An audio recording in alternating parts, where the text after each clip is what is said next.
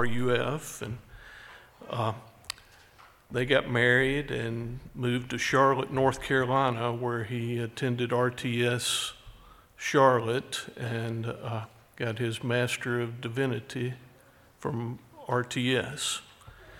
He then served at a church in Meridian, Mississippi, and in July of 2015, the Breedens moved back to Tennessee, where he's the RUF minister at Tennessee Tech. They have three children Eddie Pearl, nine, Miles, seven, and Stella, four. We're thankful to have Gavin here today.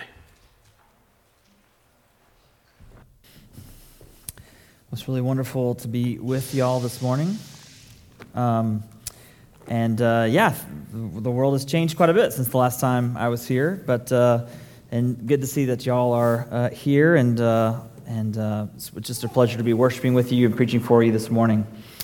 Uh, this morning we're going to be looking at the book of First John. We're going to be looking at verses chapter one, verses five through ten. And First John is a, is a great book for both new Christians and mature Christians because in it, John, the elderly apostle, near the end of his life, is writing a letter uh, which really focuses on what are the essential marks of both the Christian faith, what we believe, and the Christian life, how we live. And one important aspect of the Christian life is having fellowship with God. And this morning we are going to look at this passage which, uh, in which John describes for us uh, a bit about what fellowship with God looks like. And so let's give our attention together to God's word. 1 John chapter 1 verses 5 through 10.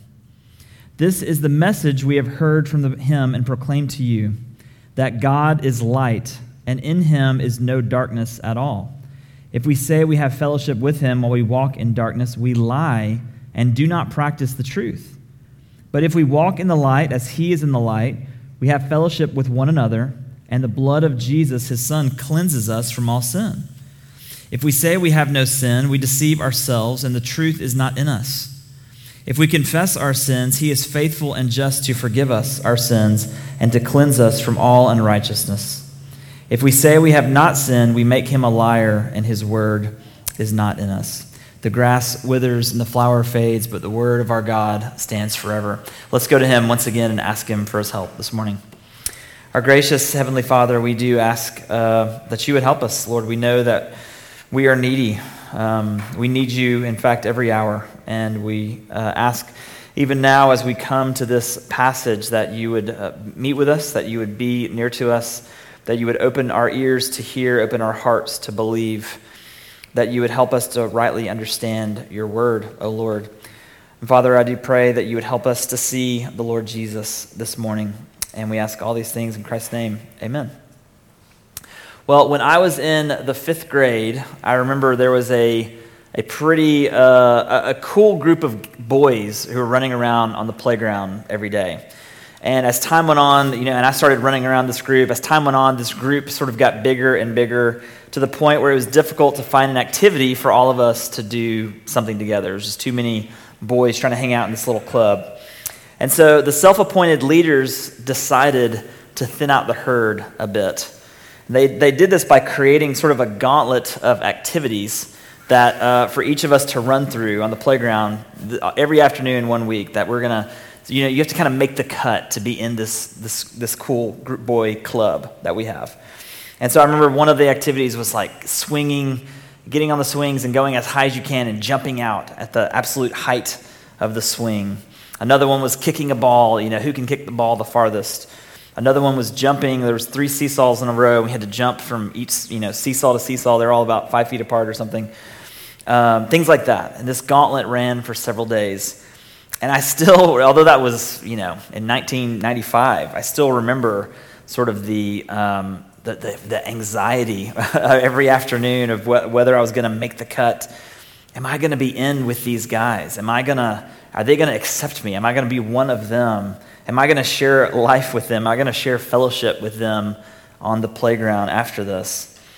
And I think it's not uncommon for us to ask those questions about other people, right? Am I really, am I really in with you? Are we really in fellowship? Are we really sharing life together? And we could even ask that question about God, right? How, how do I even know that I have fellowship with God? Right? Maybe in the early days of, of the Christian life, this is a question you can ask frequently. Am I really in a relationship with Him? I can't see Him, right? I talk to Him, but I, I'm not sure if He hears me. I read the Bible, but I'm not sure if He's speaking to me. Am I really sharing in this abundant life which God has promised me in Jesus? But this is a question that, that we can ask at any time in a Christian's life. Am I really a Christian? Right? I, I still struggle with doubts. I, I still wrestle with sin. You know, maybe we assume the Christian life would feel more spiritual than it, than it actually does.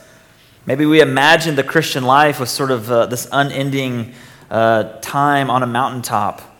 But so often we find ourselves just in the valleys. And we wonder, am I really in fellowship with God?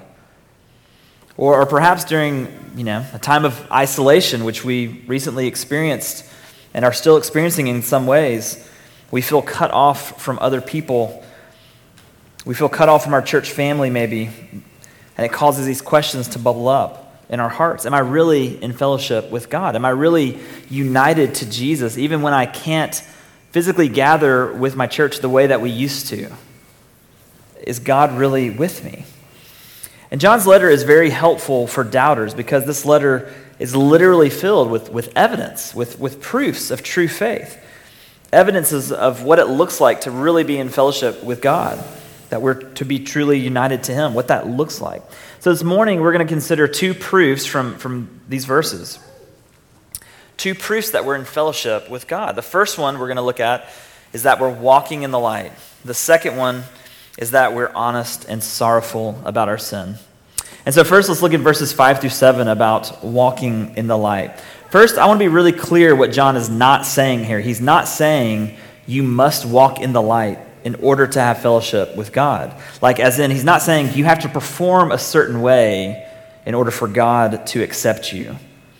Rather, what John is saying to us here is that if you are walking in the light and not in the darkness, that is evidence that you have been changed. That is evidence that you are in Christ, that you are in fellowship with God. He tells us this negatively first in verse 6. He says, If we say we have fellowship with him while we walk in the darkness, we lie and do not practice the truth. Like if we say that we are in fellowship with God, but the habits and the patterns of our life reflect darkness rather than light, if our lives have grown, have become ingrown and, and self centered, and, and we seek to hide our misdeeds in the dark, if the patterns of our life are not in harmony with the character of God, then we actually don't have fellowship with God. He states the same idea positively, in a more positive way, in verse 7. He says, But if we walk in the light, as he is in the light, we have fellowship with one another, and the blood of Jesus, his son, cleanses us from all sin. That if we are walking in the light, if, our, if the habits and patterns of our life are reflecting the character of God, then that's evidence that we are really indeed in fellowship with God. And, and also in fellowship with other believers, other Christians who are in Christ. But notice it's also evidence that, that we have been cleansed by the blood of Jesus, that our sins have been washed away. And, and John is letting us know that, that having fellowship with God, one of the byproducts of having fellowship with God, is that we have fellowship with one another. And this is a fellowship which transcends space and time. That we, you know, in a way, we have fellowship with the Apostle John, who's writing these words back in the first century. We have fellowship uh, with the Christians to whom he's writing to, who've long ago died, passed away. That we have fellowships with, with Christians throughout history who are now in heaven. We have fellowship with Christians around the world who are worshiping in various places this day. That we have fellowship with one another, uh, though some are here, though some are streaming at home, that we are collectively united to Christ. We are drawn together and bound together by the Holy Spirit. There's a deep connection and bond that, that nothing can break, not even social distancing, right? And it's important for us to remember that, this, is, this is all because of the finished work of Jesus and the ongoing work of the Holy Spirit in our lives because there is no way that we could walk in the light on our own power. It's not something that we have the ability to, to do on our own, to muster up inside of ourselves. It's only when we are in Christ. It's only when we have been cleansed from our sin by the blood of Jesus, when we have been made into a new creation, that we even have the ability to walk in the light. It's very important to emphasize, though, that, that walking in the light does not mean that we live perfectly, right? That, that we are sinless this becomes really clear as we look at verses 8, 8 through 10 in a moment. This will be really clear. But walking in the light means that our way of life is growing more and more in its ability to reflect the character of God. That there's a harmony between our lives and the moral teachings of the Bible. That we are living a life that reflects the qualities and character traits that the Bible holds up and, and says, and that like that the Bible says this is what the good life is. This is what the good life looks like. That we're loving other people, that we are forgiving others as we have been forgiving, that we are serving others, especially those who are on the margins of, of society, those like the orphan and the widow, that we're practicing self control and humility. That's what walking in the light looks like. Here's an example of what I mean. You know how all babies kind of look alike? Maybe you don't think so, but I think all babies sort of look, look the same, right? All babies look very similar. And it's always really funny when there's a baby born and like people kind of gather around. They're like, oh, I think, I think this baby looks like the mother. No, I think it looks more like the father, but it just looks like a baby. It's really hard to tell who the baby looks like. But as the baby grows up, right, as it becomes a kid, as the, as the features start to become more distinct, right, the nose gets a little bit bigger, right? The eyes may change color even as they, you know, as they enter into toddlerhood and whatever. And as time goes on, you really start to see, oh, no, I can really see now. You, you've got your mother's eyes. Oh, man, you know, the, the shape of your face looks just like your father. You can start to see those, those distinctive features coming out as the child grows up. And you're, as you're growing up, you begin to display these characteristics and features that you're kind of growing into. And that's what the Christian life is like. As we're growing, we begin to look more like our Heavenly Father. Right? Notice that verse 5 tells us about God's character, that He is light, and that in Him there is no darkness at all. He is holiness and purity and perfection. There's nothing evil in Him, nothing hidden, nothing wrong in Him. He is light. And so for us to walk in the light means that we are growing in godliness, that we're growing more and more in the way we live to resemble Jesus. We're sort of growing into the, the family look, right? Christian growth can occasionally happen quickly, but more often than not, Christians grow like trees. It's something that takes a long time, right? It takes your entire life. This past semester uh, in, our, in RUF at Tennessee Tech, before coronavirus sort of threw everything, uh, you know, out of whack, we were going through the, the fruit of the Spirit. And it's funny, I didn't tell Richard that I was going to talk about this, but the, but the uh, I guess he picked the fruit of the Spirit passage this morning, which was really appropriate. Uh, but we were going through, I preached through the fruit of the Spirit with my students this spring, and we were looking at Galatians 5, right, at these nine qualities that are listed there, right? Love, joy, peace, patience, kindness, goodness, faithfulness, gentleness, and self control. And each week we kind of took each of these and looked at them and, and kind of considered them and considered how they how, how these we noticed and observed these qualities growing up in us in the Christian life. And the fruit of the Spirit is a great summary of what it means to walk in the light. Right? It means that these qualities are present and growing in your life.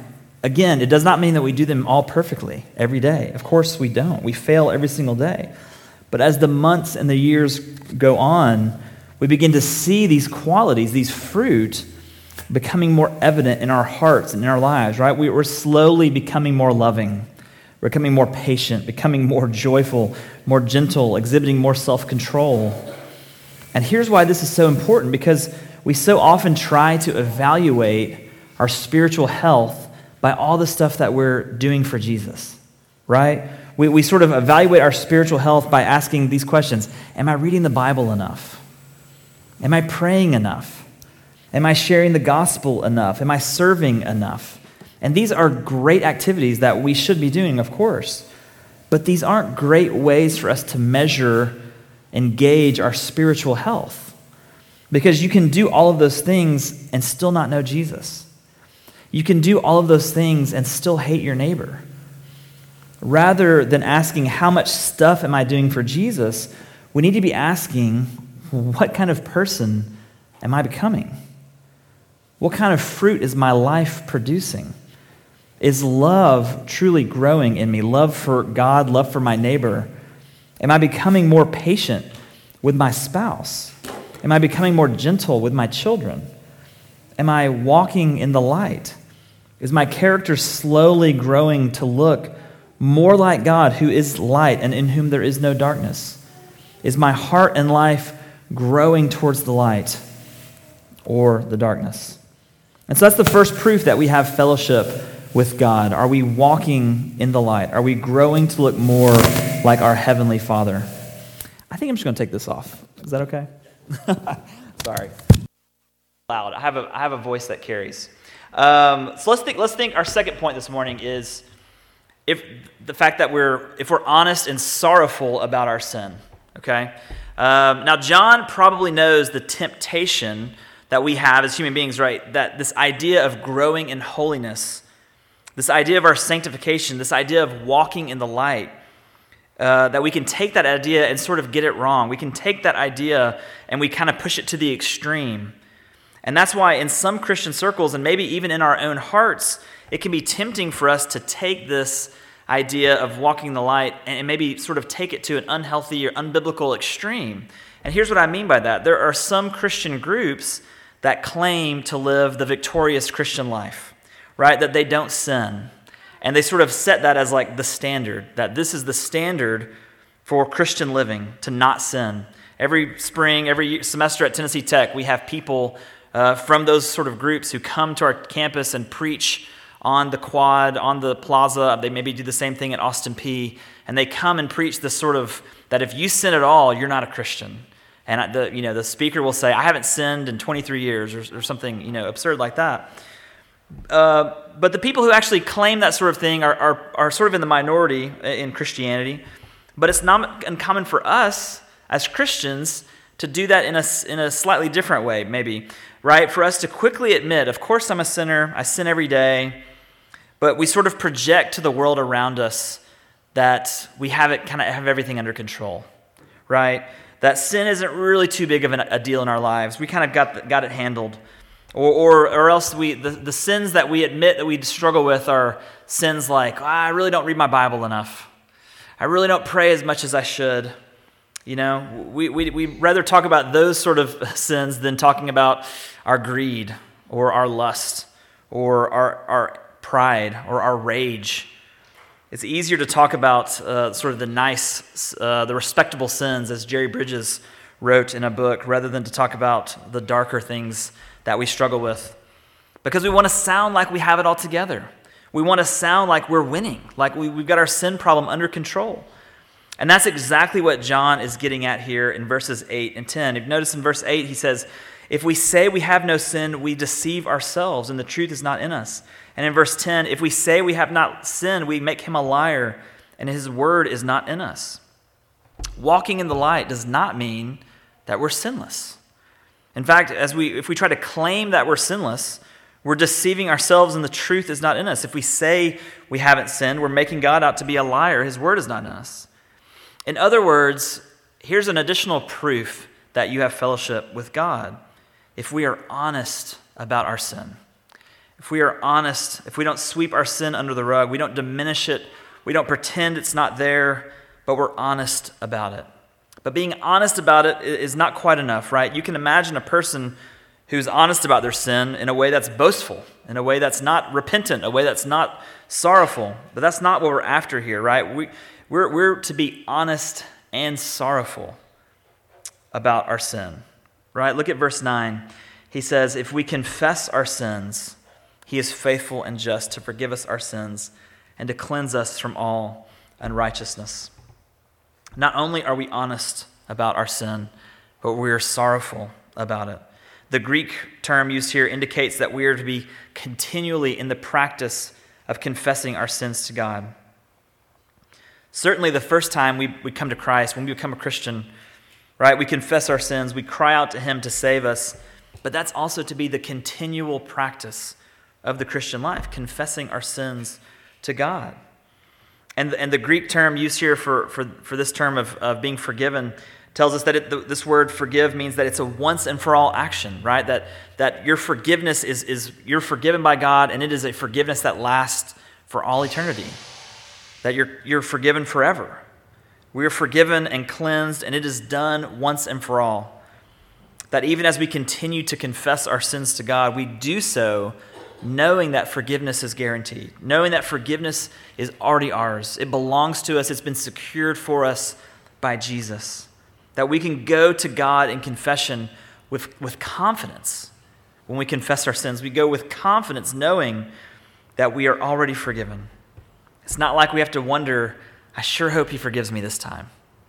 When we do a confession of, of sin in, in church or at, in, in, you know, in a quiet time, I sure hope this time there's, there's a little more forgiveness left for me in, in God.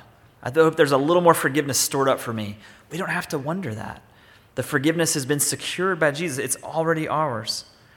Our confidence in, in continually confessing our sins and repenting is rooted also in God's character, that He is faithful and just, as we see in verse 9, that He is faithful to the promises that He has made to us in Jesus, that He is just, that He's not going to hold our sins against us, which have already been paid for by the Lord Jesus on the cross. And that's why when we as Christians go to God in confession, God does not scold us. God does not pour out wrath and judgment upon us. He does not condemn us when we go to Him as His children in confession because He's already done that to Jesus. Jesus has already been condemned in our place. Jesus has already been, had the wrath of God poured out for our sins. Jesus has already stood in our place and so we go to God in confession knowing that we are going to be received by a Father who is eager and willing and ready to love, to forgive, to shower us with his mercy and grace. But, and this doesn't make us cavalier about our sins. Rather, it encourages us to confess, to repent even more, knowing that our forgiveness is secured, knowing that our forgiveness is guaranteed. There's a famous um, book, famous story. Uh, it's the 14th century uh, narrative poem called Sir Gawain and the Green Knight. Maybe you read it in school or heard about that. I won't recount the whole story for you here, just briefly tell you a little bit about it. Sir Gawain is the nephew of King Arthur, and he's has the reputation that he's the most honorable, noble knight among the knights of the Round Table. And in the story, he goes on a quest.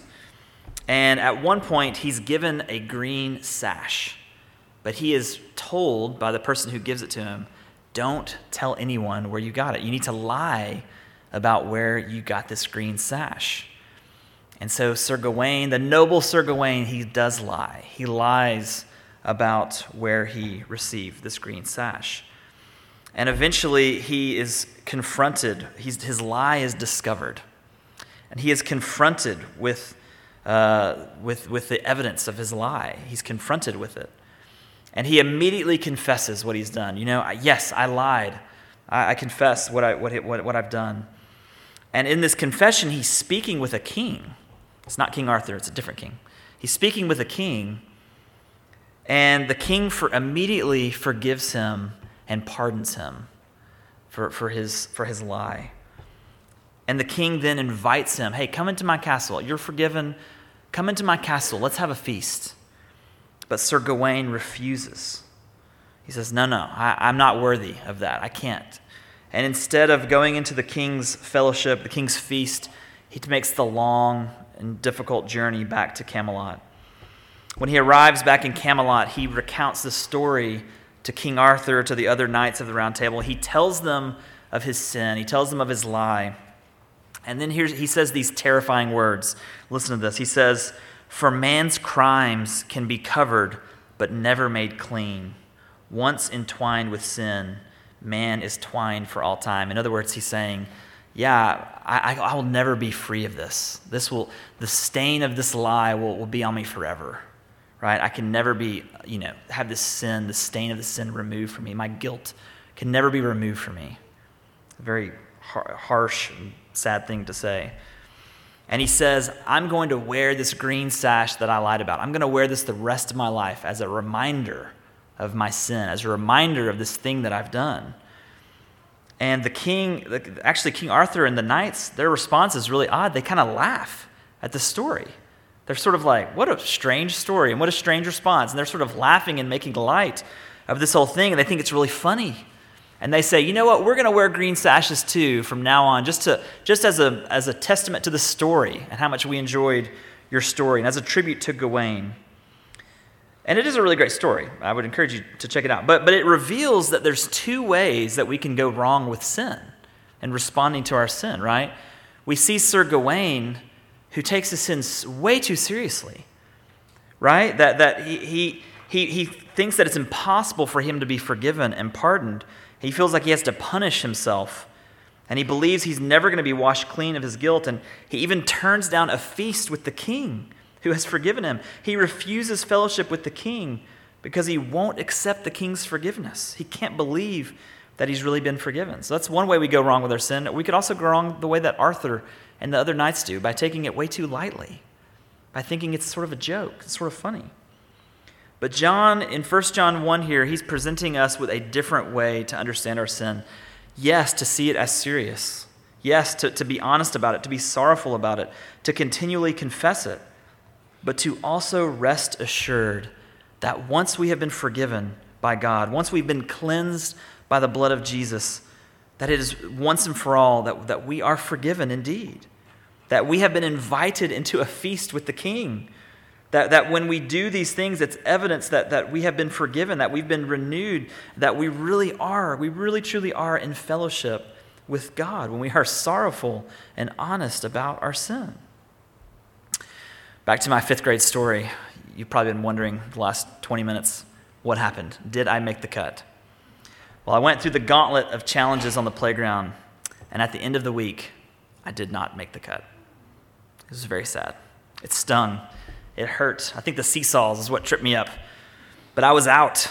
I did not measure up. I was out of the cool boys group in fifth grade. It was pretty devastating at the time.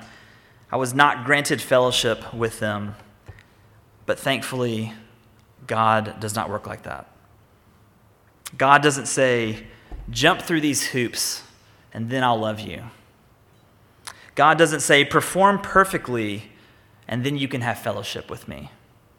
Instead, God invites us to see that we can never make it through the gauntlet. We can never make it through. We can never fully keep the law. We can never do what is necessary to earn righteousness, to earn his favor, but that Jesus has already done it for us. Jesus has gone through the gauntlet in our place, that he has made the cut, he has been approved, he has performed perfectly.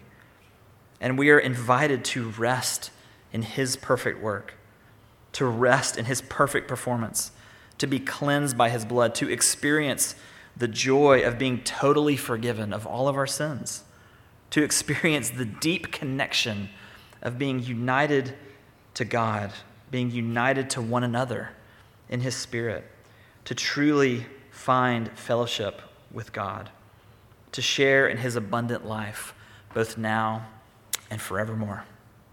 Amen. Let's pray. Gracious God, we thank you that fellowship with you is not something that we have to earn on our own. It's not something that's even possible for us to earn, but Jesus has done it for us. Jesus has gone ahead of us and done all that is required, all that is necessary, and then he shares that with us. By his perfect work, by his death on the cross, we are forgiven and cleansed. We are united to him. We have fellowship with you, O Lord. We have fellowship with one another. We thank you for this. We ask this in Jesus' name. Amen.